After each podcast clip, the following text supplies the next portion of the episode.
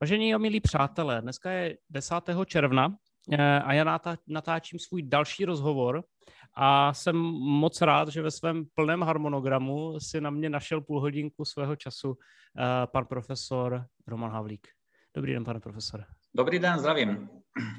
A ta první otázka, kterou vždycky pokládám, je stejná. Představte si situaci, že vás náhodný kolem jdoucí eh, zastaví ve městě a zeptá se vás, čím se živíte.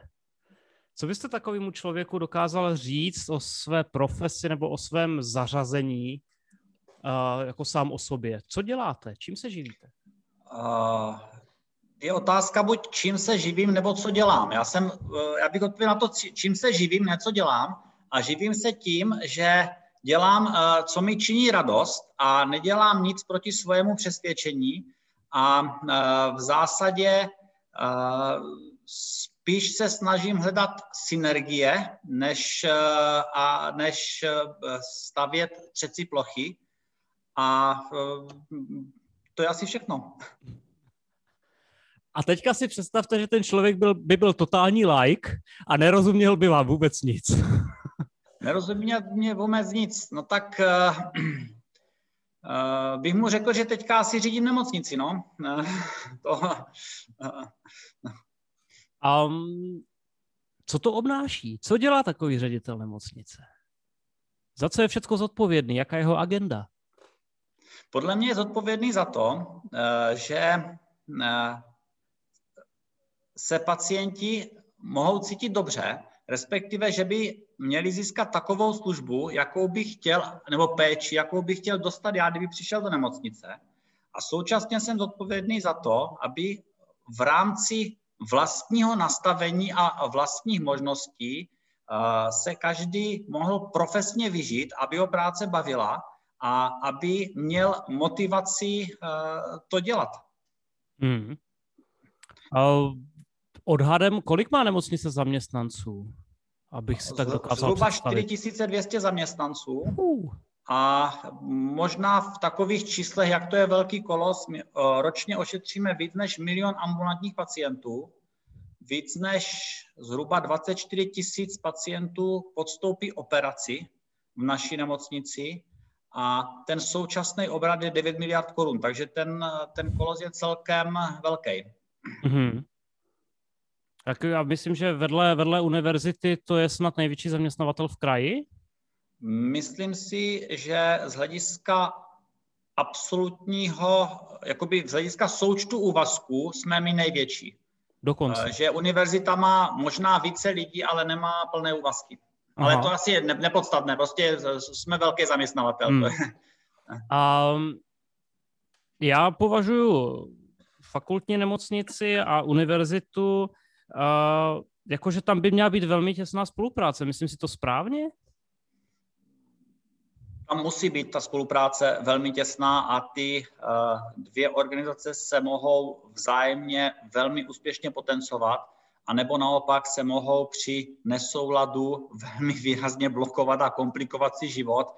Nakonec to vidíme i uvnitř jednotlivých organizací, že nemusí být soulad s venkem, ale lze to třeba uvnitř univerzity.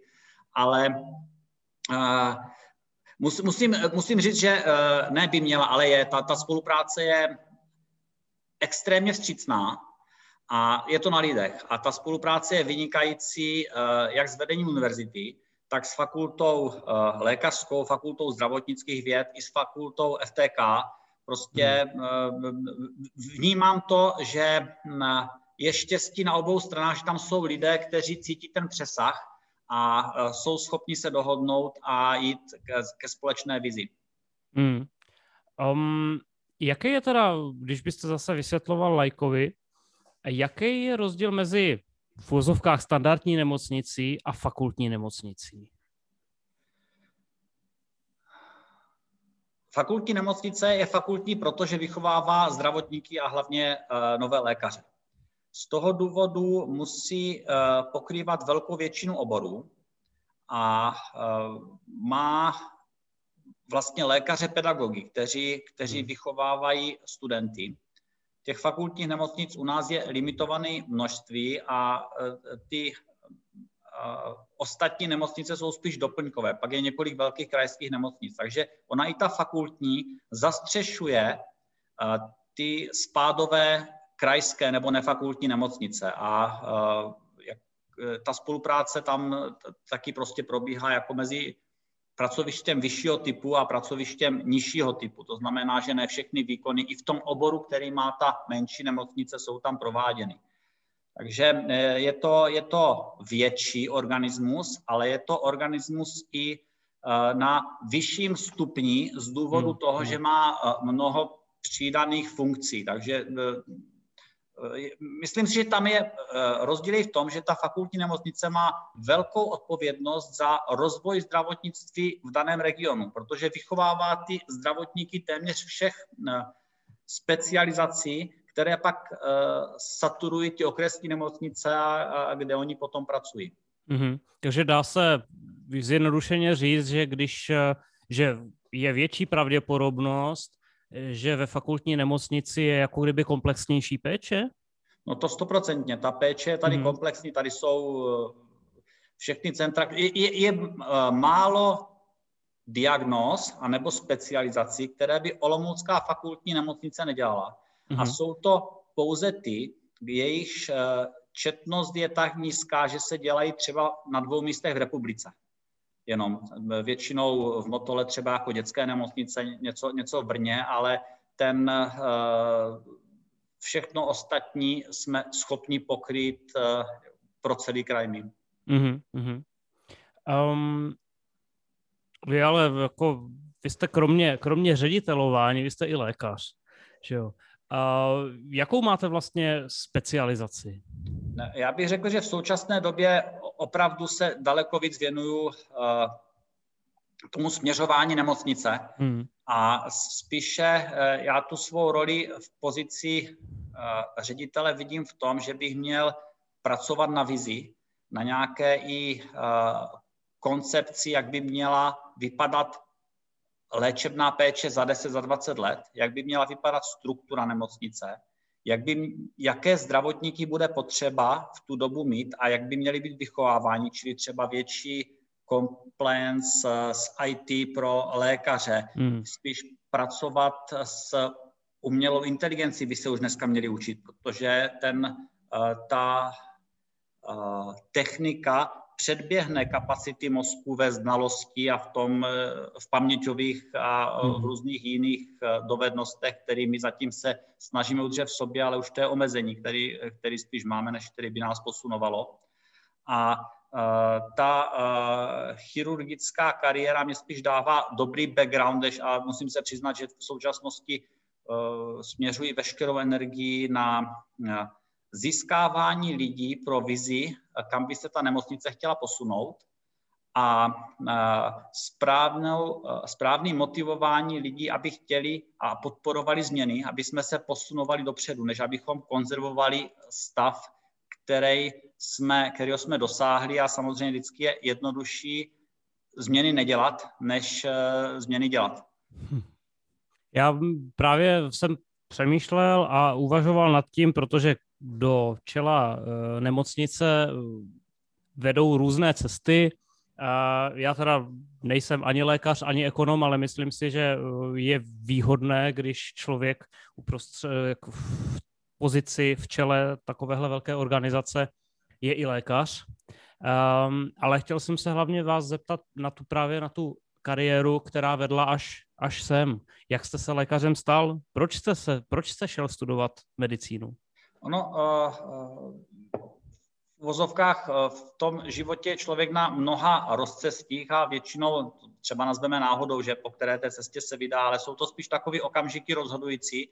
Já jsem nechtěl studovat medicínu, já jsem chtěl studovat veterinu a bylo mi řečeno, že v té době se bez červené knížky rodičů nedostanu na veterinu. Mm-hmm a že je větší šance se dostat na medicínu, kam berou daleko víc lidí. Takže jsem se přihlásil na medicínu a vystudoval jsem medicínu.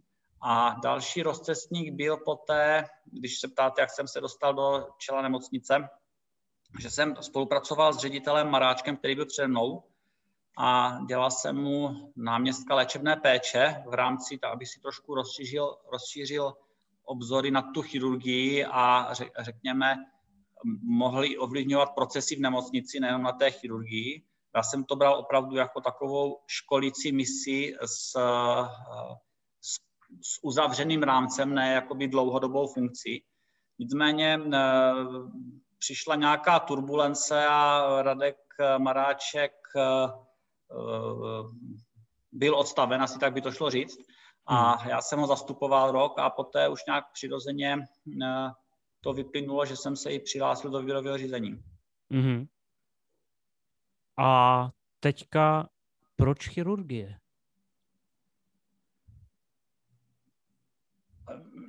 Z hlediska volby oboru po vysoké škole, po medicíně, je to asi hodně přirovnatelné v tom, jak se rozhoduje středoškolák, na jakou půjde vysokou školu. Má hodně možností a neví, co si vybrat a v zásadě ani neví, co, kam ho která vysoká škola posune a co se z něho stane, a, ale je, je, nám je dneska zcela jasné, že jenom rozhodnutím, na kterou půjde školu, tak vytváří celý jiný život svůj Eh, de facto přenechá jiný potomky, potká jiný lidi a eh, ovlivní celou planetu, když to přeženu eh, se svým jedním rozhodnutím. No opravdu čím dál víc vnímám, že všechno má hodně širší souvislosti, než až jsme schopni my sami dohlédnout. A tak, jak jsem popsal ty úvahy na střední škole a znám to třeba i z vlastních dětí, jak přemýšlí, hmm. kam hmm. by šli, nešli a je to od Šumavy k Tatrám a mnohdy to je iracionální, protože ty představy těch středoškoláků o tom, co obnáší která profese, se nepotkávají s dnešní realitou. Respektive jsou nedokonalí, tak bych to řekl, mm. Vel, velmi omezený. A stejný to je i na konci lékařské fakulty, kdy ten medic nebo potom graduovaný doktor si může vybrat obor, v kterém by chtěl pokračovat a přestože prošel tu lékařskou fakultu a byl seznámen se všemi obory, tak ta představa, co to bude obnášet, když se tomu bude věnovat, je taky nedokonalá. Hmm. A e, většina za nás, většina uvažovala tak, že by se chtěla věnovat něčemu širšímu, většímu a pak se zužit. A de facto se nabízela buď všeobecná interna, všeobecná chirurgie, nebo praktické lékařství. A já jsem taky váhal mezi těmito třemi obory a uh, zřejmě do toho promluvila náhoda, že jsem se účastnil nějakého představení nemocnice v Bruntálu, kdy lákali lékaře a da, dokonce nabízeli stipendium na poslední dva roky. Mhm. Sice to lákali na kožní a ještě na nějaký jiný obor. Já jsem se zeptal potom, jestli by vzali někoho na chirurgii, říkali, že jo, a tak jsem si to rozhodl relativně rychle uh, na začátku pátého ročníku a uh, prošel jsem, prošel jsem potom čtyři roky nemocnici Bruntálu a pak jsem postoupil do Olomouce. Mm-hmm. Uh, ale i chirurgie je relativně široká. Je, máte ještě nějaký užší výsek?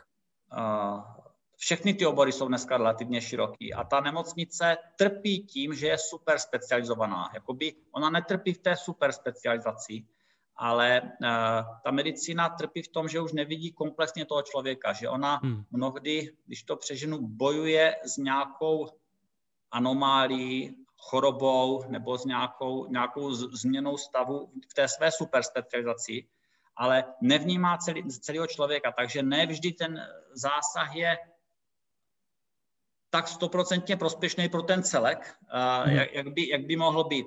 Takže eh, to, to, je, eh, to je to, kam se posunuje ta lékařská věda, takže chybí ten, to vyvážení toho komplexního celostního přístupu.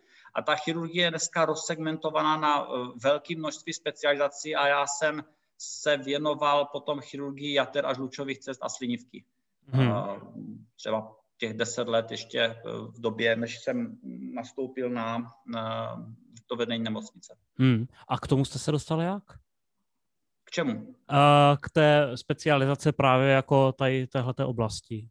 Eh, když jsem přišel na kliniku do Olomouce, na první chirurgickou kliniku, tak de facto uh, ta všeobecná chirurgie dneska je rozdělená asi na pět základních segmentů a uh, je to chirurgie, nebo tehdy to byla chirurgie hrudní, chirurgie jakoby střev, chirurgie slinivky a jater, chirurgie žaludku a jícnu a cévní chirurgie a v zásadě to jde o, vždycky jde o to, jak se potká nabídka s poptávkou, kde jim třeba chybí nějaký člověk, přijde někdo mladší kolega, zařadí se do nějakého týmu, tak já jsem tak nějak přirozeně byl zařazen do tohoto týmu a tam jsem postupoval eh, v, tom, v té oblasti chirurgie jater, žlučových cest a slidivky.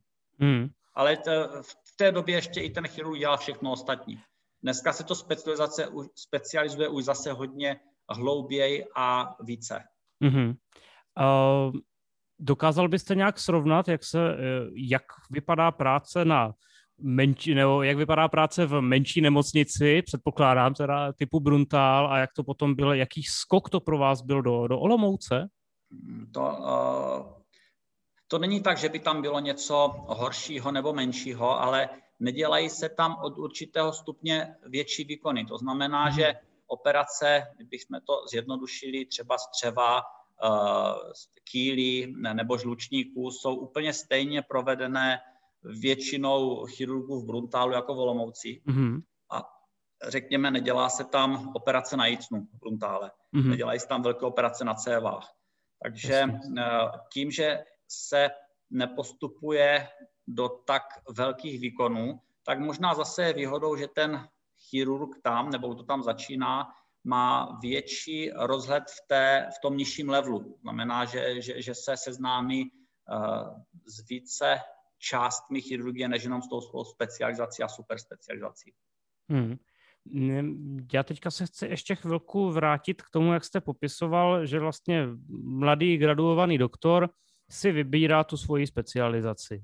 Ano, on se, a, on se někam hmm. napíše do nějakého oboru, musí si najít místo na nějakém pracovišti, které logicky má nějaký název, či má nějakou specializaci, ať už to je třeba oční nebo uh, psychiatrie, hmm. nebo jakýkoliv jiný obor, zapíše se do oboru a připravuje se na atestaci z toho daného oboru, kde pracuje. Jo, no právě mě jenom tak napadá, že asi, já nevím, kolik, kolik uh, doktorů, doktorů, lékařů uh, graduje každý, každý rok.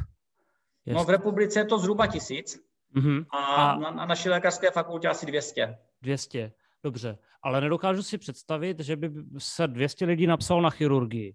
Jak tam probíhá to, to tam probíhají třeba nějaké jednání, nebo, nebo jak? Já vám, uh, uh, já vám řeknu, jak to probíhá u nás v nemocnici. My chceme získat nejkvalitnější absolventy ne, z naší lékařské fakulty a chceme jim za to nabídnout to, že si jim budeme férově věnovat a že v té své specializaci nebo zvoleném oboru se budou rozvíjet tak, jak si představují.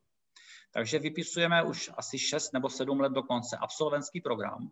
Je to regulérní přijímací řízení uh, mezi mediky posledního ročníku do hmm. naší nemocnice. Poslední uh, roky se hlásí zhruba 75 absolventů, že by chtělo nastoupit do naší nemocnice. My si z nich vybíráme přes takové přijímací řízení podle jejich studijních výsledků, podle jejich aktivit během studia, zahraničních stáží, případně nějaké hmm, té vědecké hmm. aktivity během studia, nebo uh, je tam víc, víc kritérií, ale je tam i osobní pohovor s každým z nich. Hmm. A z těch uh, se snažíme vybrat zhruba 30, kterým nabídneme místo u nás. Těm nejlepším pěti až deseti chceme nabídnout to, že si mohou vybrat, kde budou pracovat. To znamená, že chceme ty nejlepší, aby u nás byli, i když tam třeba není volné místo a ono se, když je ten člověk kvalitní, tak se vždycky časem vytvoří a nebo se přesune. A prostě nechceme o ně přijít.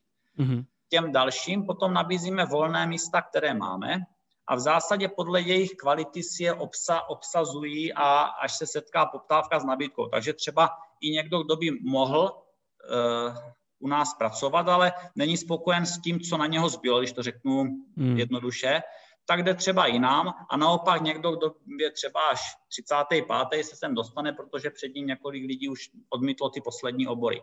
Hmm. Ale smyslem je zajistit nějakou transparentnost, rovný přístup, získat ty nejlepší a těm super nejlepším umožnit, ať se vzdělávají tam, kde chcou.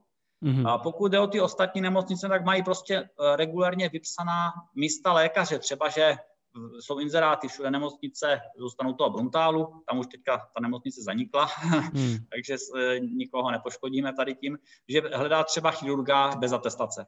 No a tam se může přihlásit jeden, dva, tři, čtyři lidi a s jedním se domluví. Takže to je, mhm. to, je to standardní proces na trhu práce, jak se obsazuje jakákoliv jiná pozice. Jo, a když je ten lékař bez atestace, tak ale samozřejmě si musí dodělat. Že jo? Každý uh, lékař bez atestace je neplnohodnotný a nemůže, nemůže, uh, nemůže garantovat léčbu v žádném oboru. On musí, musí mít na něco specializaci. I na všeobecné lékařství prostě proběhne, něči, eh, proběhne nějakým předepsaným výcvikem. To znamená, že musí navštívit, musí absolvovat stáže v různých oborech. Mm-hmm a poté vykoná zkoušku a získá atestaci a pracuje jako plnohodnotný lékař. Může samostatně pracovat.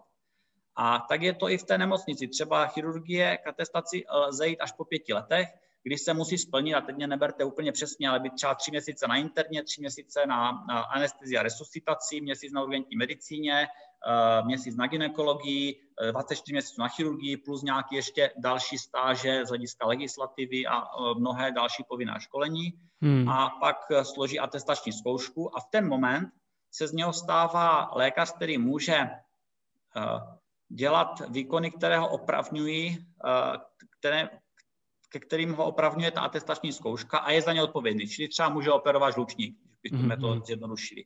Do té atestace nesmí. Musí tam mít někoho, kdo má atestaci a kdo nad ní, na něj dohlíží. Jo, že prostě ty výkony může provádět samostatně.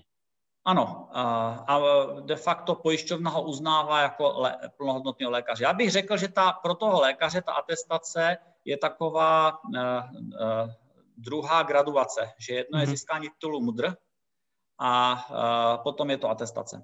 Mm-hmm. Kolik těch atestací teoreticky může člověk mít? Kolik, teoreticky kolik chce, ale uh, pro, uh, potom jsou ještě nadstavbové, které opravňují nějaké další specializovanější výkony dělávat v různých suboborech, ale jsou lidé, kteří třeba mají atestace i například z chirurgie, pak jsou i z interny a třeba i z onkologie, ale z logiky věci se nemůžou všemu věnovat naplno pořád. Spíš si rozšiřují obzor Hmm. nebo se uh, si doplňují ty své znalosti a nechávají si to potvrdit tou atestační zkouškou, třeba v rámci onkologie si to rozšíří o internu, a, a nebo mění obor, že mají atestaci z jednoho a říkají, že by radši něco jiného, tak se si doplní znalosti povinné stáže, udělají zkoušku a přestanou dělat například chirurgii a dělat psychiatrii. I, I to je možné. Mm-hmm. Uh, Jaký je váš eh, pohled na náročnost eh, lékařského studia? Protože mně přijde, že prostě vždycky, vždycky se říká už jenom tou délkou a tím kvantem těch znalostí a tak dál. Jak dokážete, nebo třeba se ohlídněte, jak vypadalo vaše studium? Um, jaký na tom, na to máte názor? Je to opravdu já mám tak? Na to pohled, já mám na to pohled v současnosti kritický, ale z jiného důvodu si myslíte, že si myslím, že ta náročnost je špatně položená, eh, že klade nároky tam, kde není potřeba a ne, nerozvíjí a netlačí na znalosti a dovednosti tam, kde by to bylo potřebnější. Jinými slovy, a to si myslím, že je problém ale většiny českého školství, že pracuje spíš s tím, jak to vzdělání bylo ideální před 20 lety. Místo, aby eh, fungovalo tak, aby vzdělávalo odborníky pro rok 2050 dneska. A je to taková ta setrvačnost a konzervatismus vysokého školství. Takže ano, je eh, tam třeba eh, velká umrtnost v uvozovkách, tedy že ukončí vysokoškolské studium na anatomii, chemii nebo biofyzice. A eh, ve své podstatě velká většina specializací 95% znalostí z těchto oborů nikdy nevyužije. Hmm. A Mělo, mělo, by se, mělo by se to, mělo by ty vysoké školy se snažit víc reflektovat to, co je dneska potřeba a co ti lidé potřebují, jako spíš práce s informacemi. Mm-hmm. Umět je správně vyhodnocovat, umět dobře komunikovat, umět pracovat uh, s IT, možná mít i nějaký filozofický přesah a nadhled, protože mnoho lidí je v tom životě neukotvených mm. a nakonec vidíme, jak uh, se zvyšuje četnost i různých psychiatrických diagnóz nebo takových uh, psychických nerovnovách, mm-hmm, řekněme. Mm-hmm. Takže ten systém, nebo ta republika má velké možnosti, co posunovat, aby se nám tady žilo lépe aby jsme neplitvali energii. Takže možná tak bych to zakončil, že si myslím, že ta energie u studentů medicíny se trošku vyplitvá na špatné věci a oni pak ztratí motivaci a šlo, snažíme se to posunout trošku, ať je to lepší. Mm-hmm. Vy jste zmínil zrovna anatomii a já třeba já do toho tolik nevidím, protože na to koukám zvenku, ale vím, že před pár lety se třeba řešil eh, palčivý problém, že anatomii nikdo nechce učit. A jakožto z hlediska těch vysokoškolských eh, lékařů, že prostě když přijde na lékařskou fakultu nějaký mladší člověk, tak jako moc tady učit tady tyhle ty teoretické popisné disciplíny se moc nechce. Jak to teďka vypadá s vyučujícími pro, pro anatomii? Nemáte, nemáte tušení? No, samozřejmě, že tušení mám, že jo? tak my jsme jakoby jeden komplex tady s lékařskou fakultou, hmm. já to neberu hmm. takhle separovaně. Uh, řekněme, eh, že neatraktivita eh, práce lékaře jako učitele v preklinických oborech byla a svým způsobem je, protože eh, on, on to nevykonává, nevykonává léčebnou činnost, on dělá vlastně jenom pedagogickou činnost. On, tam nejsou atestace, on nemůže předepsat lék, ne, ne, neumí žádnou odbornost, neléčí pacienty, prostě pouze vyučuje. Hmm. A eh, řekněme, jednak eh, to není to, proč jdou lidé studovat eh, lékařskou fakultu, proč se připravují na přijímačky a pak 6 let bojují, aby, hmm. aby, aby to dokonali. A je to ještě podtrženo i, řekněme, finančním a společenským rozdílným ohodnocení toho lékaře, ať už nemocnici nebo soukromého a toho pedagoga.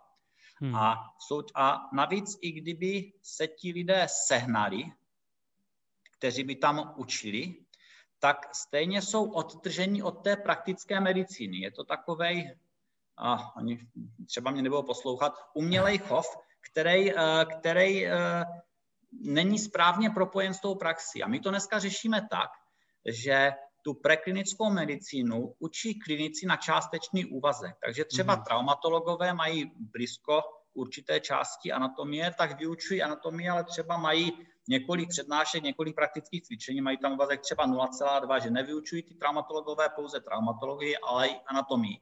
A obdobně je mnoho kliniků, které, kteří vyučují v těch preklinických oborech a to si myslím, že je cesta dopředu. Obecně si myslím, že to měla být cesta celé univerzity, že by eh, měli vyučovat lidé z praxe, kteří, kteří jsou eh, konfrontováni s tou současnou praxí, s tím světem mimo akademickou oblast, mm-hmm. s tím normálním životem. A ti by měli učit uh, co nejvíc a mělo by být daleko méně pedagogů, kteří jsou stoprocentně jakoby jenom v univerzitě. Ale v těch oborech, které souvisí s praxí, třeba angličtina je jiný příklad, že jo? nebo eh, řekněme matematika pro základní školu. Eh, teď jakoby, to mm-hmm. beru jakoby případ, eh, příklady, co mě napadnou, ale, ale řekněme třeba personalistiku 21. století nemůže učit, kdo nikdy nevedl velkou personální firmu a nehajroval lidi nebo uh, ekonomiku nebo bankovnictví nemůže učit, to nikdy nepůsobil v biznisu, ale jenom má naučený příručky. Takže to propojení té uh, školy, vysokého školství z praxi si myslím, že je to, co může pozvednout vysoké školy. Hmm. Tam jsou rozhodně mezery. Jo. Tam, tam je prostor pro zlepšení. To, to se zhodneme, no. Ale uh, u nás ty preklinické obory jsou krásnou ukázkou toho, že to funguje, že to je přínosné na obě strany. A naopak, oni potom už zase už to vidí z toho nadhledu svého a řekněme už tak mají, uh, mají velkorysost při, uh, při zátěži a zkoušení těch studentů, protože vnímají relevanci toho, za co by je vyhazovali nebo ne. Jo? Jasně. Um, teďka koukněme se na uplynulý rok. A jaký byl rok 2020 a první půlka roku 2021 pro fakultní nemocnici a pro vás? No, že byl jiný, o tom asi se nemusíme přesvědčovat. A z mojeho pohledu, kdybych odstoupil od všeho, že řekněme, tady byla nemoc, s kterou hodně lidí bojovalo, že byla i strach z neznámého, svým způsobem panika, hysterie, nevyvážené informace a improvizace, jakoby hmm. i na nejvyšších úrovních, myslím třeba vládních nebo Evropské unie, tak ten rok ukázal, že jsme schopni rychle a správně reagovat. Myslím teďka nemocnici nebo české zdravotnictví že opravdu jsme schopni zvládnout daleko víc a svým způsobem v poklidu, než eh, si dovedeme představit. A to moje, moje poznání je, že opravdu máme velmi kvalitní zdravotníky, ale i eh, mnohé zaměstnance, kteří, eh, kteří jsou profesionálové a jsou schopni se adaptovat a fungovat tak, že, se, že fungují zcela dobře ukázalo se, že eh, i eh, třeba ti lékaři nebo zdravotníci, kteří pracovali mimo tu svou specializaci, že jim to i něco dalo, eh, že, mm-hmm. že jim to rozšířilo vhled na člověka, na tu medicínu a že to, že to pro ně bylo přínosem. Z mojho pohledu je krásný, je krásný, že ta nemocnice má procesy takový, že když něco, že jsme schopni rychle nastavit nějakou změnu a funguje to bezpečně. Třeba během tří dnů začneme očkovat a do dneska jsme aplikovali 80 tisíc vakcinací nebo od, hmm, odběry, hmm. nebo vytvářeli jsme lůžka pro covid pacienty, že opravdu jsme eh, pokročili organismus, který je velmi adaptabilní a zvládne takovýto challenge. Mm-hmm. Jak jste spokojen s prací mediků, kteří najednou nastoupili do první linie? To musel být obrovský no, zápřah pro ně, to si nedokážu no, představit. Nezbývá, než před nimi smeknout a moc jim poděkovat. Opravdu eh, každý, kdo se zapojil, tak eh, hodně přispěl všemu, aby se všechno zvládlo. A nejenom medici, ale i univerzita, mnoho studentů z jiných fakult a eh, i třeba zaměstnanců univerzity pomohlo a protože tam byl problém i v tom, že třeba bylo hodně zdravotníků nemocných a na, hmm. na tu, nebo v izolaci, nebo v karanténě a na tu nemocnici byla velká zátěž, takže jsme museli i v tomto doplňovat stavy a fungovat bezpečně. Byly doby, že jsme měli třeba 250 zaměstnanců, kteří aktuálně byli doma pro infekci hmm. uh, koronavirovou.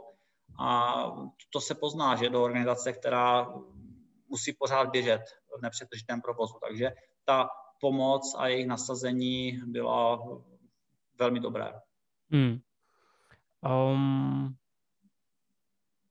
co tak jako jsem, jsem spozoroval, tak uh, hodně lékařů po takhle dlouhé době ve stresu, řekněme si. A začíná třeba trpět vyhořením, eh, ačkoliv si teda myslím, že vyhoření je jako pro lékaře dosti typické, stejně jako třeba pro učitele, respektive úplně pro všechny profese, které pracují s lidmi, když se to vezme kolem a kolem. A co s tím? A, řekněme, z mého pohledu každý, kdo dělá dlouhodobě nějakou stejnou činnost, která je navíc ještě psychicky a fyzicky náročná nebo i časově, tak vede k vyčerpání nebo řekněme k vyhoření. A je to, je to, je to problém mnohých profesí. Možná u lékařů je ještě o to víc, že je to psychicky mnohdy náročnější, když tam jde třeba o lidský život nebo hmm. jsou konfrontováni s nějakými tragickými uh, životními příběhy. Co s tím? Uh, každý by se měl snažit eh, dělat věci tak, aby se zharmonizoval a našel nějakou rovnováhu. Takže mít nějaké adekvátní koníčky, eh, možná budu kacířský, ale třeba jednou za život si vzít půl roku nebo rok nějakou na změnu a pak se vrátit. A eh, co já s tím teďka dělám u nás v nemocnici, je to, že jsme naplánovali provoz až do konce srpna a chci, ať má, kdy víme, že pojedeme na zhruba dvě třetiny výkonnosti nemocnice, a chci, ať si každý eh, vybere dostatek dovolené, tak, jak cítí, jak potřebuje a třeba i čtyři týdny, protože je tam prostor, aby de facto třetina měla pořád dovolenou. Je to velmi zjednodušený, je to obor od oboru, hmm. ale eh, během tří měsíců se mohou všichni prostřídat a myslím si, že to je eh, asi tak jediné, co teď mohu nabídnout, aby, aby se kdo uh, chce, ať se resetuje, ať prostě změní prostředí a uh, odpočine si. Mm-hmm. Ale co, jinak je to no. celoživotní cesta asi pro každého. Pracovat na sobě, hledat cestu k harmonii, k vyváženosti, ke spokojenosti, k radosti ze životu. Že jo? Ta, hmm. Naopak zase z druhé strany si můžeme říct, že ta profese lékaře to může přispívat, že to je velmi pozitivní povolání, motivující, jsou vidět výsledky a e, je to, je to otázka nastavení pohledu a je otázka, my jsme se dostali k tomu, že co je smyslem života, jak se životem naložit. A, a takže e, je to spíš taky možná příležitost se zamyslet, jestli běžíme správně, nejen jako každý jednotlivec, ale i jako civilizace, co nám hmm. ten rok ukázal. Zda běžíme udržitelně, zda tak běžet vůbec chceme, ať už jako každý jako jednotlivec nebo civilizace. Takže z mojeho pohledu je to i příležitost nějakému zamyšlení, poučení se, případně k nastolení změny, kterou jsme si neuvědomovali, že ji potřebujeme a teď si to třeba můžeme uvědomovat. A zase mělo by to být od společnosti, od civilizace a pro, promítnout se to až na každý, a, až a každý by to mohl promítnout i do sebe. Hmm. A teďka, když půjdu zpátky k vám, jak uh, vy jste se dobíjel, jak, kde vy jste hledal energii, kam jste utíkal? Já si myslím, že hodně mě dobíjelo to, jak všichni dobře fungovali, eh, jaká byla dobrá energie v nemocnici, a jaký byly uh, extrémně pozitivní ohlasy pacientů, kteří potřebovali naši pomoc, ať už pro COVID, pro necovid, nebo v rámci diagnostiky a teďka z vakcinací, že jak to tady dobře funguje, jak si uvědomují, že to bylo pro nás složité a že opravdu smekají, jak ta nemocnice to dokázala nastavit proces, jak funguje. Takže to je jedna oblast. Druhá oblast, dlouhodobě jsem přesvědčen, že bychom eh, neměli s přírodou bojovat, ale souznit. Takže žít v harmonii, v rovnováze, vyvažovat to napětí nějakým pobytem v přírodě, eh, sedavý způsob, eh, ať už během, nebo plaváním, nebo jízdou na kole, nebo každý co chce. Není to o té monotématičnosti, ta si myslím, že je omezující a že eh, hledat cesty k harmonii, vážnosti a poslouchat svoje tělo, poslouchat svou mysl, přemýšlet o svých myšlenkách, proč mě napadají takové myšlenky a s tím pracovat. A tak eh, je to, je to možná se vracím k tomu, celoživotní cesta ze sebou, jak se posunovat. A eh, pro, prostě žít tak, jak bych chtěl žít, jakoby. To, to je možná otázka, kterou se zabývám. Hmm. A konkrétně, co jste třeba, jak, jak já jste jsem třeba dělal dělal, přímo? Já, já pravidelně běhám, i, uh, začal jsem i plavat celou zimu a uh, snažím se i, uh, teď mám takové hobby zahrádku. Hmm. Uh, chci, chci, chci být jakoby hodně samopěstitel, abych nezatěžoval planetu a uh, samoproducent a moc mě to baví, ale to už je několik více let. Mm-hmm. A tak mě doporučte nějakou běžeckou trasu. Mě, já už za, za ten rok, co běhám po Olomouci, nemám kam, tak kde rád běháte? A, a kde běháte? No prakticky všude právě. Já už, já už nemám a já bydlím kam. v Lošově a, a běhám hlavně v lesích tam eh, kolem Radíkova a Podpohořany, takže... Uh, jo, dobrá. Jo. Tak no. jo, tam, tam já běhám třeba z Kopečku přes jo. Eh, Posluchov do Velké Bystřice, do Olomouce tak, tak, tam. Tak, no. Akorát, že vy máte dlouhý náběh a vyběh uh, potvrdím a, mm. uh, a tak dále, no. Ale jo, kolem Lošova jo. tam je pěkně a tam na, na hvězdu a, a, a tam tím směrem. Jo, dobrá, děkuji za tip. A Pane profesore, moc krát děkuji za váš čas, že, že jsme si dneska... A neděkujte, rádo se stalo, jsme si pěkně popovídali a jestli to někdo bude chtít poslouchat, tak budu jenom rád. Tak jo, moc krát děkuju a přeju vám hodně zdaru a hodně energie a doufám teda, že už to nebude tak moc potřeba na ten podzim. Uvidíme, jak, jak to bude, jaká bude situace. A každopádně vždycky přeju eh, pevné internetové připojení a ještě pevnější zdraví. Děkuji moc, mějte se hezky mějte taky. Mějte se krásně. Díky. Naschle.